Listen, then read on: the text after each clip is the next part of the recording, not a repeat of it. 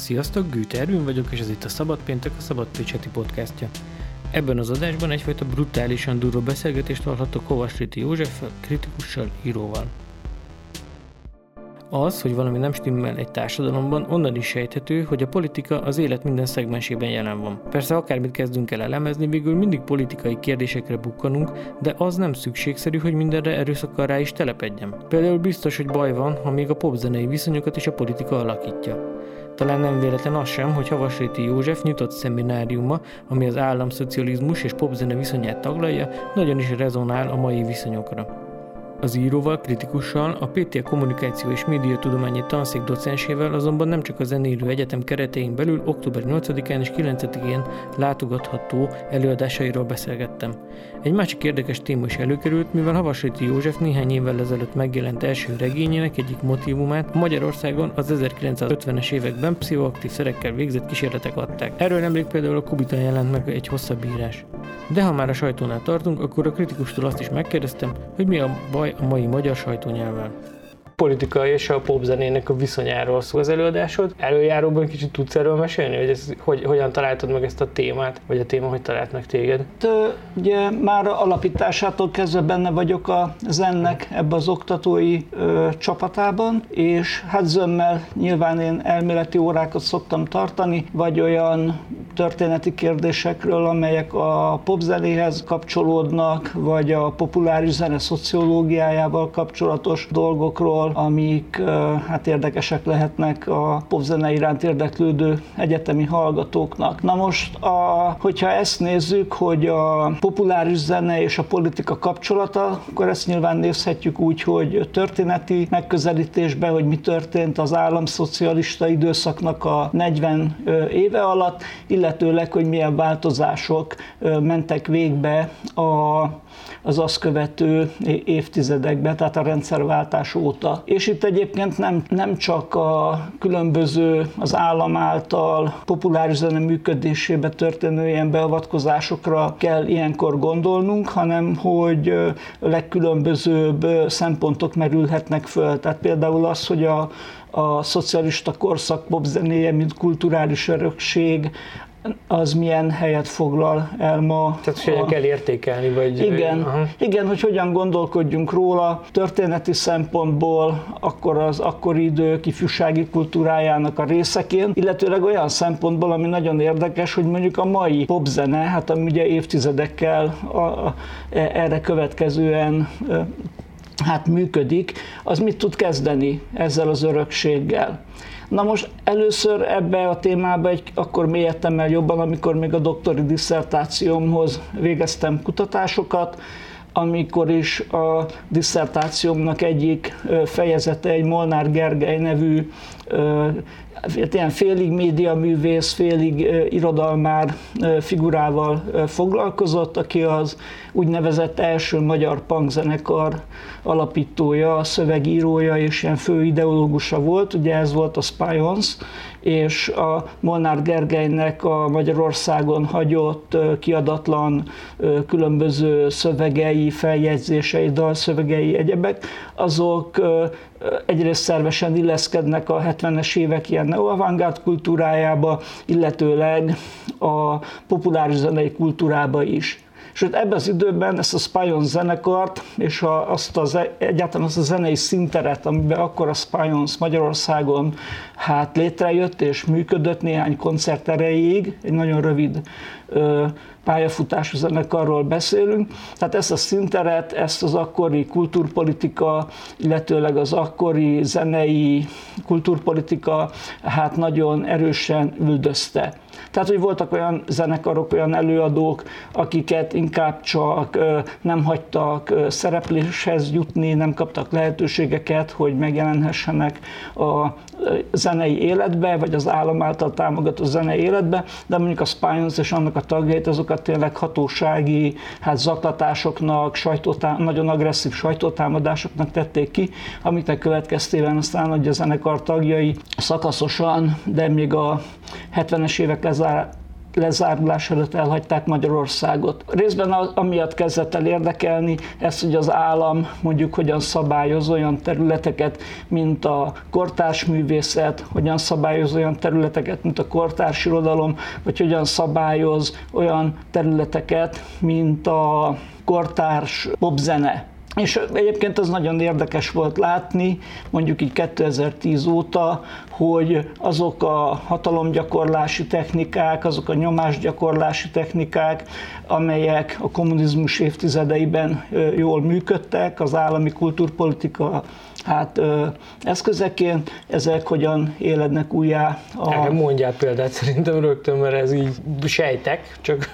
Hát ami nagyon szembetűnő, az a, a popzenei életnek, most csak egy, egy példát hoznék, hogy ne roboljuk az, az időt, a, tehát hogy a popzenei életnek, illetőleg a hozzá kapcsolódó popzenei iparnak ez a nagyon nagy mértékű monopolizálása.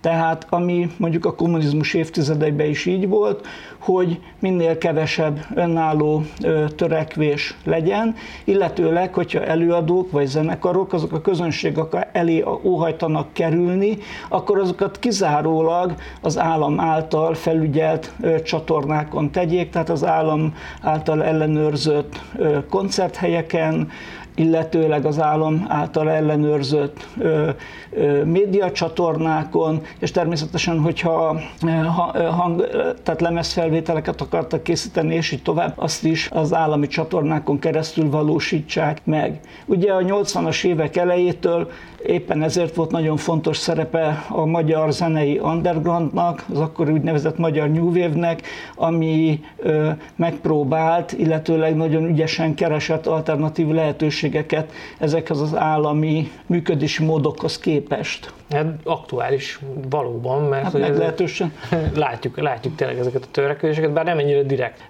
Valóban nem ennyire direkt, és ugye azt is, amit azért láthatunk, hogy tulajdonképpen maguk az alternatívák azok nincsenek megtiltva. De hát egyébként ez a kulturális életnek az egészére igaz, hogy tulajdonképpen még a mai körülmények között is 2020-ban lényegében mindenki azt tesz, amit akar. Tehát, hogy gyakorlatilag egy-két nagyon extrém megnyilvánulás leszámítva, azért a különböző kulturális meg zenei produkciókért voltak éppen így nem jár büntetés. Bár már volt egy-két riasztó kivétel, mégis a dolgoknak van egy normális működési rendje, amelyhez általában az ilyen piaci, meg kulturális, meg zenei szereplők igyekeznek alkalmazkodni. Tehát, hogy a, a zenei ipar az normálisan működik, a koncertszervezés az normálisan működik, a terjesztés normálisan működik, és hogy azért általában, hogyha valaki el akar jutni a közönséghez, meg sikert akar elérni, meg azt szeretne, hogy felfigyelnek rá,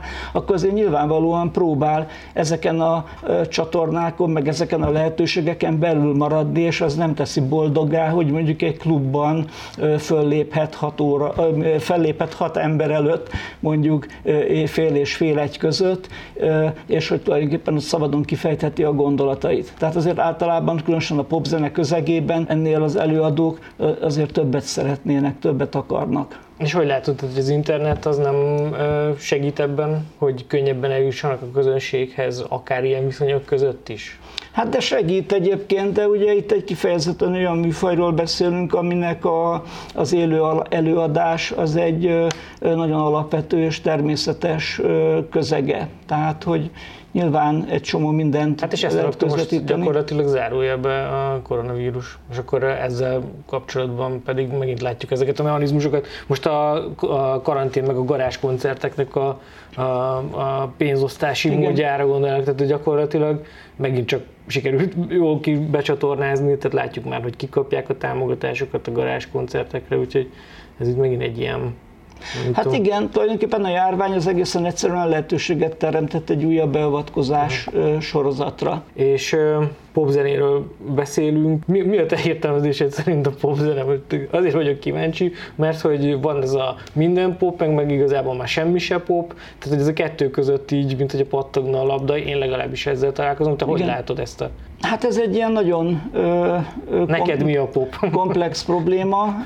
Hát így ö, általában minden dolog a világon ugye rendkívül ö, összetett, talán így tényleg a fajékeket, meg a szögeket ö, leszámítva, meg a, a mondjuk a kalapácsot, de hát egyrészt úgy lehet ezt nézni, hogy mondjuk a zeneszociológia, vagy a, a populáris zenekutatása hogyan gondolkodik mm, ezekről a dolgokról, én alapvetően elfogadom azt a felosztást, hogy van ö, populáris zene, amibe beletartoznak olyan dolgok is, mint a, a, az operett, akkor a népszerű mozgalmi dalok, a mulatós zene, a slágerek, slanzonok és hasonló dolgok, tehát e, amik hát így, igen, tehát hogy ezek a dolgok. Na most a popzenének ezzel szemben inkább a 60-as, tehát egyrészt az 50-es évek rock and rolljától induló dolgokat, illetőleg a 60-as évek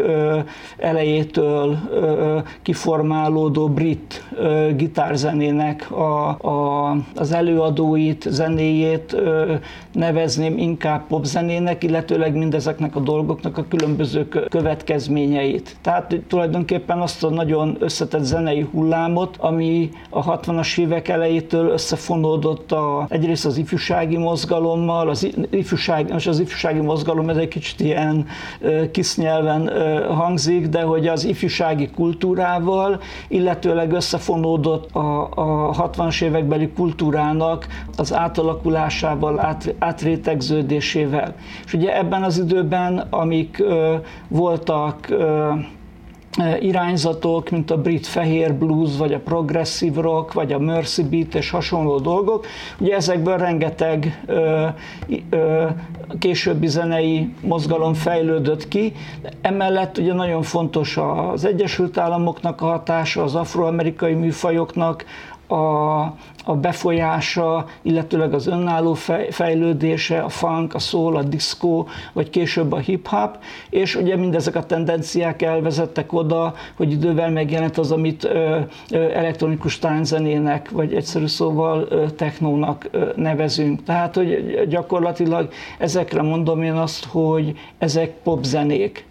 Az ilyen logikailag lehet a mellett érvelni, meg jól hangzik, amikor így azt mondják, hogy a tradicionális népzene az akkor a paraszti világnak volt a, a popzenéje, és hogy a mai popzene az tulajdonképpen napjainknak a, az urbánus folklórja, de azt gondolom, hogy ez jól hangzik, de a valóságtól ilyen nagyon messze vezető megállapítás, annál is inkább, hiszen a popzenében nagyon nagy az egyéniség kultusz, a sztár kultusz, az individuumnak a kultusza, ami ugye a parazzenében jellemzően egyáltalán nem volt, másrészt pedig sokkal inkább ilyen individuális művészi tevékenységként is ö, ö, fogadjuk el a popzenét, sokszorosan össze fonódva a kortárs képzőművészeti, irodalmi, mediális és egyéb kultúrával. Tehát még egyszer, hogy ezt folklórnak vagy napjaink népzenének nevezni, az inkább csak egy hangzatos szólam. De beszélhetünk még szerinted popzenéről? Most arra gondolok, hogy annyira ez a posztmodern szétesett, nincsenek ezek a közös kulturális élmények, legalábbis én gyakran találkozok ezzel a véleményen is. Van még ilyen szerinted, ami, amit ebből a szempontból popzenének zenének lehet nevezni? Hát én azt gondolom egyébként, hogy van. Uh-huh. Tehát, hogy van mainstream popzene, amiben én egyébként én mindig egy nagyon ö, mainstream kedvelő is voltam, tehát hogy nem éreztem úgy soha, hogy a mainstream az egy sértő, sértő és egy ilyen elutasítandó commerce dolog, és emellett van az igazi underground, és hogy csak ott vannak az el nem kötelezett autonóm zenészek, és hogy csak ők nyújtanak valódi esztétikai élményt. Szóval én mindig is azt gondoltam, hogy tudom, Michael, Jackson, Michael Jackson, vagy Madonna, vagy Prince, vagy a U2, meg ezek, hogy ők nagy előadók, nagy művészek, művészek, és hogy az ő zenéjük, az ő produkcióik is hordoznak esztétikai értéket, esztétikai jelentőséget. Persze volt egy-két kivételes figura, akik az ilyen avantgárd, alternatív, underground kulturális mozgásokat és a legteljesebb kommerszet nagyon jól tudták hát így ötvözni. Ugye hát ennek a David Bowie a legikonikusabb figurája előadásodban ilyen pozitív példákat is, mármint abban a szempontból pozitív példákat, hogy ilyen támogatott példákat is említesz, vagy arra is kitérsz? Ugye három kategória, ez a Tiltűr támogatottból, a támogatott popzenére, milyen példákat, vagy vannak példáid, ezeket érinted az előadás során? Ugye itt a, a magának, a, mondjuk a, a, az államszocializmus beli zenei politika, meg populáris zenei politika, az ilyen nagyon furcsán, nagyon furcsán működött, tehát a, alapvetően nem az történt, hogy voltak tehát, tehát, hogy nem csak, az volt, nem csak az volt meghatározó, hogy voltak támogatott zenekarok, akiknek minden produkciója akadálymentesen eljutott a közönség elé, és akkor voltak tűrt zenekarok, amelyek hát így valahogyan így elvoltak, és, és voltak tiltott zenekarok, akik nem koncertezhettek, vagy nagyon próbálták akadályozni a működésüket.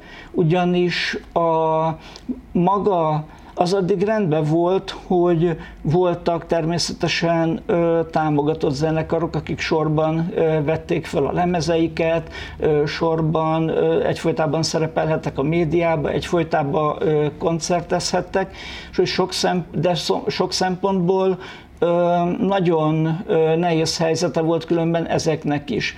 Mégpedig azért, mert a, akkor a, a, a zenepolitika, vagy a zenével, popzenével kapcsolatos kultúrpolitika, az megpróbált a, a szocialista gazdaság keretei között működtetni egy olyan képződményt, tehát a popzenét, meg a popzenei életet, aminek a természetes működési közege az inkább a piaci szféra lett volna. És emiatt egy ilyen nagyon hibrid, furcsa helyzet állt elő, hogy a zenekarok azok nagyjából úgy működtek, mint hogyha ilyen vállalkozók lettek volna, ugyanakkor viszont az állam az egyfolytában ebbe beleavatkozott. És emiatt tehát, hogy még a támogatott zenekaroknak is emiatt ilyen nagyon ö, sok ö, problémával kellett ö, szembenéznünk, ami, ami lényegében inkább az, a rendszerből fakad. Tehát, hogy most tényleg ilyen nyugodtan mondhatjuk ezeket a legnagyobb neveket, Illés, Omega, LGT, Fonográf, Scorpio és ö, hasonló zenekarok, ö, hogy nekik se volt, ö, nekik se volt egyszerű. Mert hogyha mondjuk a, az Interkoncert, a nemzetközi könnyűzenei exportot szabályozó hatóság lekötött egy együttesnek mondjuk egy lengyel, vagy egy szovjet, vagy egy NDK, vagy egy bolgár turnéját, akkor arra annak a zenekarnak el kellett menni, akármilyen népszerű volt, meg akármilyen volt az érdekép, érdekérvényesítő kép, képessége. Tehát ar- arra egyszerűen muszáj volt elmenni, mert az államszocializmus részeként működtek, és en- emiatt nagyon sokszor különböző, hát ilyen veszteségek értek érte őket. Mondjuk jellemzően ugye olyanok, hogy lemaradtak nagyon jelentős nyugati fellépésekről, amelyek a karrierjüknek hát így ö, nagy ö, lendületet adott volna. De emellett ugye voltak mindig kisebb-nagyobb problémák, a, a dalszövegeket sokszor átiratták már a stúdióba felvétel közbe, vagy gyakorlatilag az egész anyagot át kellett strukturálni már a stúdióban, gyakorlatilag felvétel közben, tehát egyszerűen odahoztak egy szövegírót, és az ott helybe írt egy új szöveget, akkor a borítókat, amiket gondosan megterveztek, lemezborítókat, azokat visszavonták az üzletekből, új borítót kellett ö, ö, új barítót kellett készíteni, és hasonló. Tehát rengeteg ilyen, vannak ezzel kapcsolatban nagyon sok ismert példa van, vannak kevésbé ismert példák, ezekről is szeretnék egyébként beszélni. Az egyébként egy nagyon lényeges dolog, hogy különösen ma, amikor az ilyen idősebb generációhoz tartozó popzenészek, rockzenészek ö, szeretik magukat így a kommunizmus áldozataiként ö, beállítani, sőt, mi több még erre hivatkozva különböző kárpotlásokat is ö, követelnek maguknak, akkor ezeket az incidenseket úgy sorolják föl, mint, mint hogy őket úgy magyarázzák, hogy őket üldözték, hogy őket ilyen retorziók érték. De tulajdonképpen, igen, mm. és hogy ők tulajdonképpen lázadtak, hiszen lám megbüntették mm. őket így úgy amúgy, de ezek valójában a rendszernek a működéséből következtek, és ez a rendszer ez rossz volt, meg sokszor erkölcstelen is, meg politikailag, meg etikailag elítélendő, de ennek a működésmódja az egész kultúrára kiterjedt, tehát tulajdonképpen ilyen incidensek egyfolytában voltak a képzőművészeti életbe, a filmművészeti életbe, az irodalmi életbe, és mindenhol a színházban, és így tovább. Tehát ez nagyon sokszor egészen egyszerűen következett a rendszernek a, a a működési szabályaiból. Na most persze voltak olyanok, tehát egyrészt volt egy csomó, vagy nem egy csomó, volt néhány olyan előadó, ugye megint itt az obligát példa a Kex együttes, akik tulajdonképpen nem írtak, tehát nem, Baksas János nem írt ilyen rendszerellenes szövegeket, meg hasonlók, hanem egyszerűen a működés módjuk, a színpadi show, az előadás, meg ahogy egy, egyáltalán felfogták azt a dolgot, amit ők csinálnak, az ilyen értelmezhetetlen volt a kultúrpolitika számára, valami teljesen idegen, kultúr, meghökkentő, kulturális, szinte vérfagyasztó kulturális zenei nyelvet beszéltek, és emiatt mondjuk így nem támogatták őket, mert, mert egyszerűen nem tudtak vele mit kezdeni olyan zenekarok, mint a Spions vagy az URH, amelyek a dalszövegeikbe egyértelműen megkérdőjelezték a rendszernek az alapjait, meg gúnytűztek a, a, a, a szovjet tömb politikailag szövetséges országaiból, vagy egyenesen a Szovjetunióból, aki ugyebár katonailag megszállva tartotta Magyarországot. Ilyen egyébként nagyon-nagyon kevés volt. Hatalmas átkötéssel, nem, nem csak zenével foglalkozol, hanem sőt nem is elsősorban zenével foglalkozol, hanem szövegekkel, irodalommal. Kritikusból hogyan fordultál át íróvá? Gondolom van már bekészített válaszod. Hát megkérdezték, vagy megkérdezik olykor, ugye itt... Jó, kettő olyan alkotásod is volt, ami az elmúlt időszakban, 2014 és 2017, ha jól emlékszem? Ah, valahogy új, igen. Aha, ami, ami egyértelműen egy ilyen elmozdulás az eddigi ilyen kritikai pályától. Mi sarkolt erre, vagy nem tudom? Nem ö, olyan egyszerű ö, erre ö, választ adni. Tehát ö, ugye már mondjuk elmúltam 40 éves, amikor ö, kitaláltam, hogy ö, regényt írok, és mire az első regényem megjelent, addigra már, a, már 50 éves is ö, elmúltam, tehát ez mondjuk az irodalmi szintéren ö, már tényleg egy kifejezetten késői ö, pályakezdésnek ö, számít Előtte azért hát működtem irodalomtörténészként, irodalomkritikusként is, és amikor a doktori diszertációmat megvédtem, azt hiszem ez volt 2004-ben, utána gondolkodtam azon, hogy szeretnék valami olyasmibe belefogni, amit még így nem csináltam, de érdekel, és hogy ami mégis más, mint a, ez az akadémiai tudományos tevékenység, kutatás, publikálás és hasonlók. És uh, akkor uh, kezdtem el a az első regényemnek az írását, ami kezdetben még inkább egy ilyen személyesebb, életrajzibb történetként indult, de egyébként ettől nagyon hamar eltértem, tehát amire befejeztem a könyvet, addigra már annyira átstruktúráltam, hogy ezekből a személyesebb kezdetekből valójában nem sok minden maradt meg az egészből, és Hát ami köré tulajdonképpen az első regényem, vagy a hiszem 2017-ben megjelent második, illetőleg most, a, a, most dolgozom a harmadikon, ami hát igazából nem, nem nagyon tudom pontosan, hogy mondjuk jövőre megjelenhet-e, vagy csak később, mert tulajdonképpen már nagyon sokat írtam, csak hát valamilyen módon be kéne fejezni meg, hogy valami szerkezete legyen eleje, közepe, vége, és hasonlók, hogy egy olyan téma kezdett el inspirálni, ami tulajdonképpen ilyen történeti volt, és abban az időben erről nem is volt olyan sok publikáció, bár most egy kicsit fölkapták ezt a, a, a, a dolgot, tehát ö, több helyen ö, írtak róla nem csak tudományos lapok, hanem ilyen kulturális lapok is.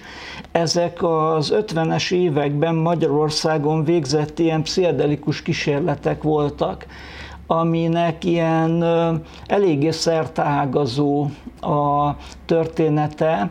Itt ugye a volt ennek egy ilyen központi alakja, aki aztán később ilyen jelentős nemzeti karrier, nemzetközi, nemzetközi karriert futott be, egy Szára István nevű ö, pszichiáter és ö, biokémikus, aki ö, különböző ö, hát ilyen drogokat fejlesztett ki itt Magyarországon, és a, ehhez kapcsolódóan végzett különböző kísérleteket, hogy hogyan, vég, hogyan hat a kreativitásra, hogyan hat erre, amarra, és hasonló dolgok. Aztán ő utána egyébként az Egyesült Államokba került, és ott működött tovább.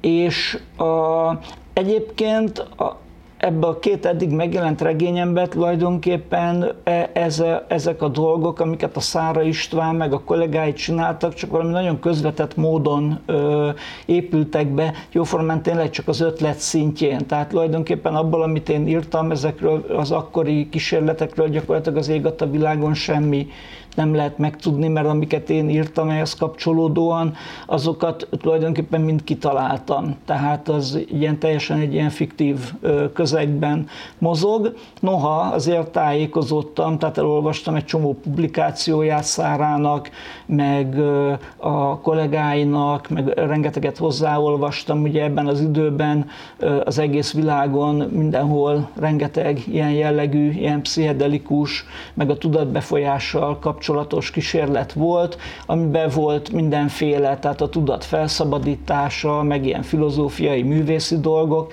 de ugyanakkor a, a KGB, meg a CIA is dolgozott ilyen programokon, csak hát ők ugyebár a hírszerzésbe, vallatásba, ügynökök befolyásolásába, meg ilyenekbe ö, ö, óhajtották ugye felhasználni ezeket a különböző vegyületeket. Ugye például erre van egy nagyon, ugye több ilyen klasszikus is van, a manzsúriai jelölt című film, aminek ugye több verziója is van, vagy ami egy nagyon látványos, meg hatásos feldolgozás, ugye a Stephen Kingnek a Tűzgyújtó című regénye, ahol ugye ez a kislány, aki ilyen parapszichológiai képességekkel rendelkezik. A főhős ugye az egy olyan házaspárnak a gyerek, akik egyetemista korukban részt vettek ezekbe pénzért, ugye szegény egyetemisták, hogy pénzt keresnek, ugye ebben a CIA kísérletekben részt vettek, és ugye a gyerekre valamilyen módon hatottak ezek a vegyi manipulációk, és hogy egy ilyen kis csodaszörny lett a gyerekből. Tehát, hogy ez ilyen a populáris kultúrában, a politikai kultúrában mindenhol ilyen sokszorosan megjelennek ezek a dolgok, és akkor ezek így megragadták a fantáziámat, és akkor valahogy így egyszer valahogy elképzeltem, hogy azt nem kell elképzelni, hogy ilyenek is voltak Magyarországon, mert voltak, hanem csak azt próbáltam elképzelni, hogyha valaki egy ilyenbe véletlenül így belekeveredik, akkor mi történik az ő életével. És akkor ezt fejtegettem, fejtettem ki így az első könyvbe, a másodikba inkább magának a 70-es évek elejének ezt a világát próbáltam megragadni, ahol tevékenykedtek ezek az orvosok és hasonlók. Most pedig majd a harmadik könyvbe újból a, a jelenbe szeretném így visszavezetni a történetnek a szálait, tehát így napjainkba, hogy mondani szokták. Na most, ami még valójában megragadta a fantáziámat, az az, hogy ebben nagyon, abban az időben nagyon sok értelmiségi bevontak, tehát különböző képzőművészeket, filmeseket, írókat és hasonlókat, és hogy azon is így elkezdtem gondolkodni, hogy vajon akkor az ő munkásságukra mennyiben hathattak ezek a pszichedelikus impulzusok. Tehát például Juhász Ferenc is vett részt ilyen LSD kísérletekbe, ilyen ellenőrzött orvosi klinikai körülmények között, és például ő írt, a, írt is ilyen eszét az ő ilyen LSD-vel kapcsolatos tapasztalatairól, ami meg is jelent már a, tudom a 70-es években valamelyik ilyen vaskos Juhász Ferenc kötetben. És hogyha leülsz írni, vagy nem a leülsz írni, hanem mondjuk eltervezed, hogy írni fogsz, mi az, ami neked nehézséget okoz, és mi az, ami, ami könnyen megy? Most a regényírásról uh-huh. beszélünk. Igen. Hát Általában a maga a történetalakítás az viszonylag könnyen megy. Ami nekem nehézséget okoz például, és ami szerintem összefüggésben van azzal, hogy, hogy e, elég későn kezdtem ezt szép prózát írni, és minden előzmény nélkül, tehát hogy nem írogattam előtte novellákat, meg hasonlókat, hanem hogy egyből belefogtam ebbe az egészbe, hogy mondjuk az ilyen képszerű, metaforikus ö, ö, kifejezésmód, az mondjuk nekem így nem különösebben erős erősségem. Tehát... Ki tudod kapcsolni kritikus gondolkodásodat, amikor írsz? Arra gondolok, hogy ugye rengeteg szöveggel találkozol amúgy is, gondolom ezeket, uh-huh. ezeket elemzed, és amikor, amikor neki állsz írni, akkor gondolkodsz közben azon, hogy most akkor hát ezt nem, nem így kéne, vagy, vagy, vagy, vagy hogy néz ki a folyamat? Hát nem nagyon ö, nézem ilyenkor magamat egy ilyen műkritikusnak a szemével, de egyébként szerintem a legt, amennyire így látom, vagy így beszélgettem így másokkal, hogy a legtöbb szerző azért uh, tulajdonképpen, amit itt csinál, azt meg így menet közben is azért azt ilyen kritikával uh, kezeli, és nagyon sok olyan fajta ilyen korrekciós mechanizmus működik írás közben, ami, ami mondjuk egy ilyen elméleti módon megfogalmazva, mondjuk az irodalomkritika uh, szempontjai között is felbukkannak, vagy felbukkanhatnak. De nem nagyon szoktam a, a ilyen elméleti dolgokon, meg ilyen kritikai ö, dolgokon ö, törni a fejemet menet közben. Ugye ezt általában ezt szokták mondani a szerzők, hogy az írás az egy ilyen nagyon mechanikus dolog. Tehát pláne, hogyha valaki ilyen hosszabb ö, műveken, ö, hosszabb szövegeken dolgozik, akkor ahhoz ilyen, ilyen türelem kell, meg kitartás, meg ö, tehát ez, hát tényleg ez, hogy írni, írni, és hogy ö, a, meg, és akkor hogy azzal foglalkozni, dolgozni, hogy milyenek a helyzetek, milyenek a szereplők, a karakterek, és akkor, hogy azokkal mi van. Tehát például, ami nekem egy olyan dolog, hogy nagyon oda kell figyelni rá, és nem mindig megy olyan könnyen, az például így a karaktereknek a felépítése. Tehát például arra is nagyon kell koncentrálni, hogy ugye vannak különböző szereplők, de hogy akkor azok a szereplők azok ne hasonlítsanak egyfajtában a szerzőre, mert ugye ez nem egyfajta narcizmusból ered, hogy a karakterek a szerzőre szerzőre hasonlítanak, hanem ez ilyen önkéntelen dolog, hiszen nyilván egy olyan személyiséget egyszerűbb rekonstruálni, amiről itt tudunk valamit. De egy olyan személyiséget, akiről kevesebbet tudunk, és annak az életét fel kell tölteni családi kapcsolatokkal, személyiségvonásokkal, gondolatokkal, hol lakik, hol járt iskolába. Tehát ezeket így végig gondolni és beépíteni a regénynek a szövegébe, azt szerintem az nagyon nehéz. Tehát így azt így egyszerűen így a sztorit, hogy ez történik, az történik, ide mennek, az, az, az viszonylag könnyebb. Én legalábbis így látom, de hát rengetegféle regénypróza van, meg szerzői alkat, tehát azt tudom is, de hogy az első kettő tapasztalattal az első kettő tapasztalattal nem vett el a kedvedet a következő megírásától ezek szerint? Nem, szeretem, szeretek ezzel foglalkozni, meg én nem szoktam így, hogy ez ilyen, ilyen ezt így kihangsúlyozni, hogy ez ilyen megerőltető lenne, vagy küzdök az anyaggal, és hatalmas egzisztenciális problémák gomolyognak előttem, és akkor vagy én győzök, vagy ezek a problémák, tehát hogy én ezeket így nem látom ilyen drámainak, hanem inkább ilyen technikailag uh-huh. megoldandó dolgoknak uh-huh. tekintem őket. Tehát pragmatikusan megközelítés. Hát próbálom, igen, pragmatikusan. Uh-huh. Onnan kezdem, hogy a, a sajtót szokták, vagy a sajtónyelvet szokták így hétköznapi irodalomnak is nevezni, hogyha kritikusként, íróként, olvasóként kell róla véleményt akarod, hol tart most a magyar sajtónyelv? Mit látsz most így problémásnak, jónak? Milyen a, milyen a közeg szerinted? Mert hát több, több korét ismered. Hát, hát most valahogy lényegében szinte minden problémásnak látok. Hmm több okból is. Tehát nyilván a politikai és a média politikai fejlemények azok hát ilyen nagyon kedvezőtlen hatást gyakoroltak a sajtóra, de hát ugye egyébként is annyira átalakult a sajtónak a szerepe, hogy elég sok általam nem különösebb lelkesedéssel üdvözölt új jelenség van, de azért az is hozzá tartozik, hogy én ugye elég ilyen hiperkritikus vagyok, tehát hogy most ezt pont egy újságírónak mondani talán nem túl udvarias, de hogy bennem van egy valami fajta... Igen, tehát bennem azért van egyfajta ilyen sajtó ellenesség, uh-huh. tehát hogy mert tényleg nagyon sok negatív példával lehet, nagyon sok negatív példával lehet találkozni. Na most konkrétan, hát Végülis egyébként olyan dolgokat tudok mondani, amit valószínűleg mindenki lát, hogy... Na, akkor olyat mondja, nem mindenki lát szerinted. Mert most ezt, a politi- ezt az átpolitizáltság, hogy tényleg minden át van politizálva, ez az tényleg egyértelmű szerintem. Persze. De hogy ilyen biztos vannak ilyen nyelvi jelenségek, meg a, a, a médium, tehát hogy a média folyamatosan változik, főleg nem tudom, tényleg az elmúlt húsz évben azért nagyon durva átalakulás a kommentált, demokratizálódott, meg nem tudom. Tehát, hogy biztos vannak olyan jelenségek, amiről azt mondod, hogy ezt nem Hát, hát az egyik ilyen probléma, hogy nagyon kevés az önálló ö, újságírói ö, munka. Aha.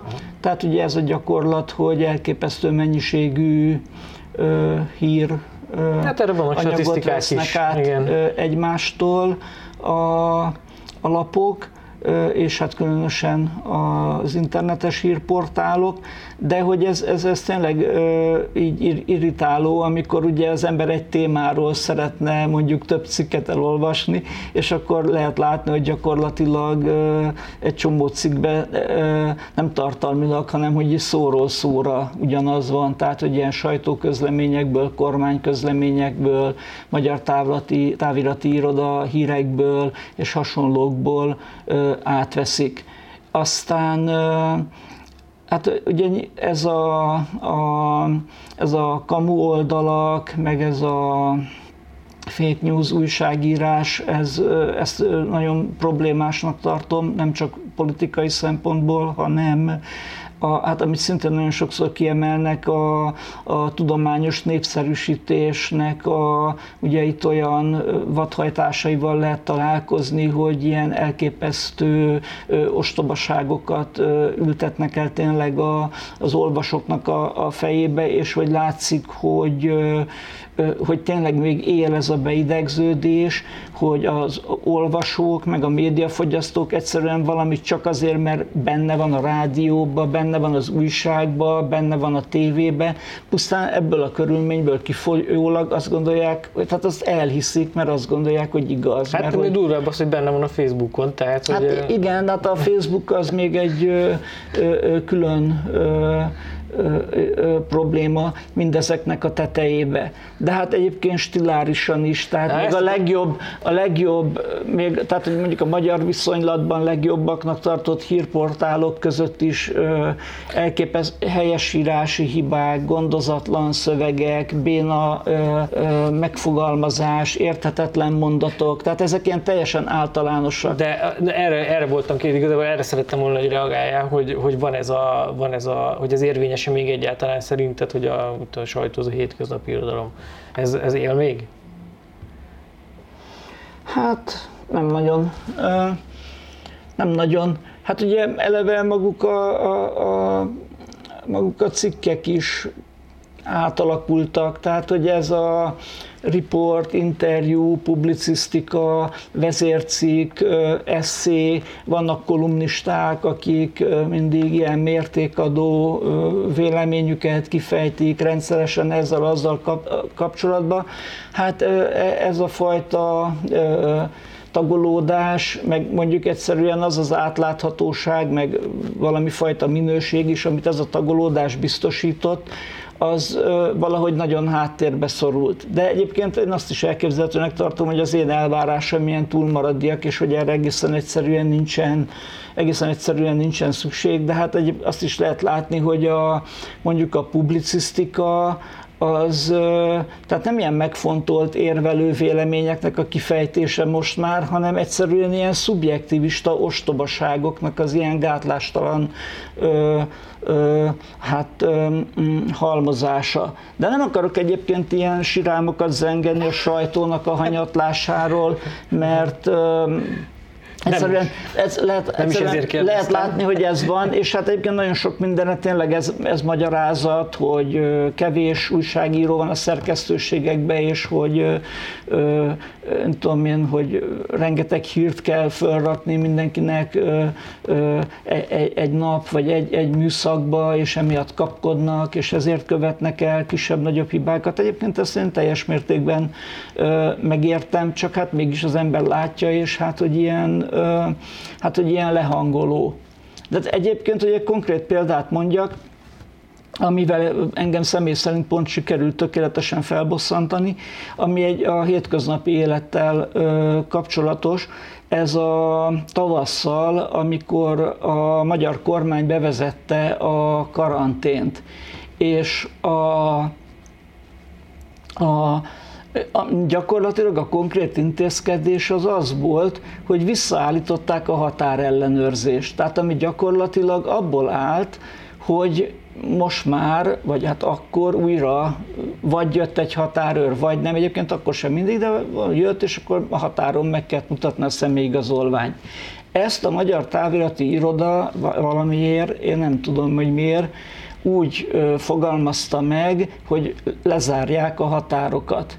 Ezt a dolgot, hogy lezárják a határokat a Magyar Távirati Iroda közleményéből az összes mértékadó újság ö, átvette a 444-től a HVG-ig, direkt lementettem ilyen a telefonom az oldalakat, hogyha valaki később azt állítja, hogy ez nem így történt, hogy be tudjam bizonyítani, hogy ez így, így történt, hogy ez ilyen óriási felelősség.